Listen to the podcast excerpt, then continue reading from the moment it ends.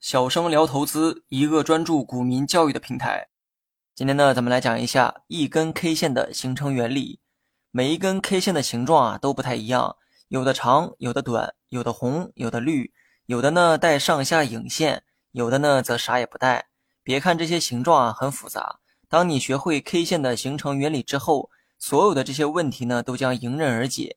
那么在这里啊，我还得夸一夸自己哈，我的教学呢不单单会给你结果，还会把背后的这个逻辑讲透彻，让大家呢真正意义上的理解问题的本质。K 线的形状呢有很多种，那么为了方便讲解，我们呢先来了解一下最简单的一种 K 线形状，叫做光头光脚 K 线。这种 K 线的特点啊是没有上下影线，K 线的实体即是全部，长得呢就像一个长方形。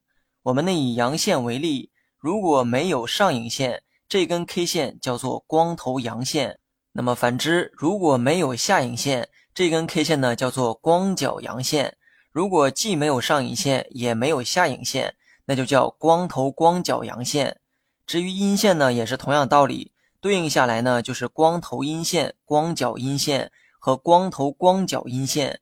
对应的图片呢，我放在了下方的文稿中。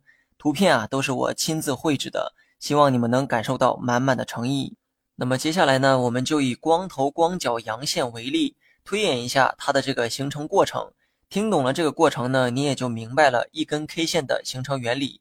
之前呢说过哈，一根 K 线代表了股价一天的走势。换句话说，股价当天如何变化，就会直接影响 K 线的形状。当一只股票开盘的时候，它的这个 K 线都是一根横线。你可以自行脑补一下这个画面。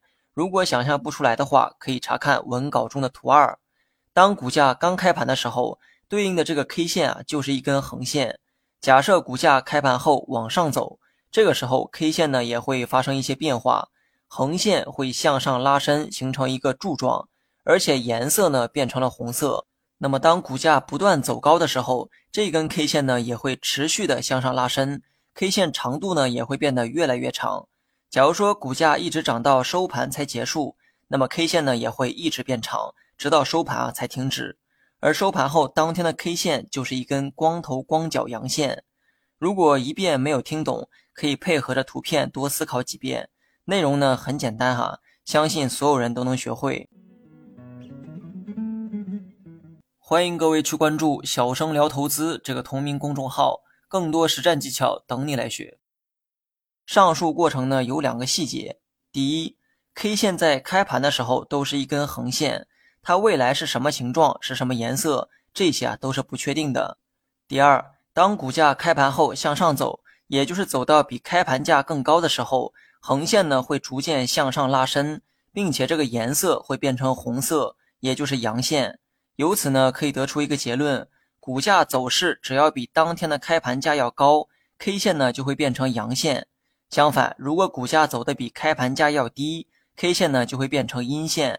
那么，为了能够全方位的理解，我们呢再以光头光脚阴线举个例子：当某只股票开盘的时候，K 线都是一根横线，股价开盘之后开始向下走，也就是价格走到了比开盘价更低的位置。此时呢，横线开始向下拉伸，形成一个柱状，而 K 线的颜色变成了绿色阴线。股价呢在盘中走得越来越低，这个 K 线的柱子啊也会逐渐向下拉伸，长度呢也会变得越来越长，直到收盘。听到这儿呢，我想问大家一个问题：上期内容呢说过，阴线和阳线的实体部分包含了两个信息，也就是开盘价和收盘价，但这两个信息啊却是相反的。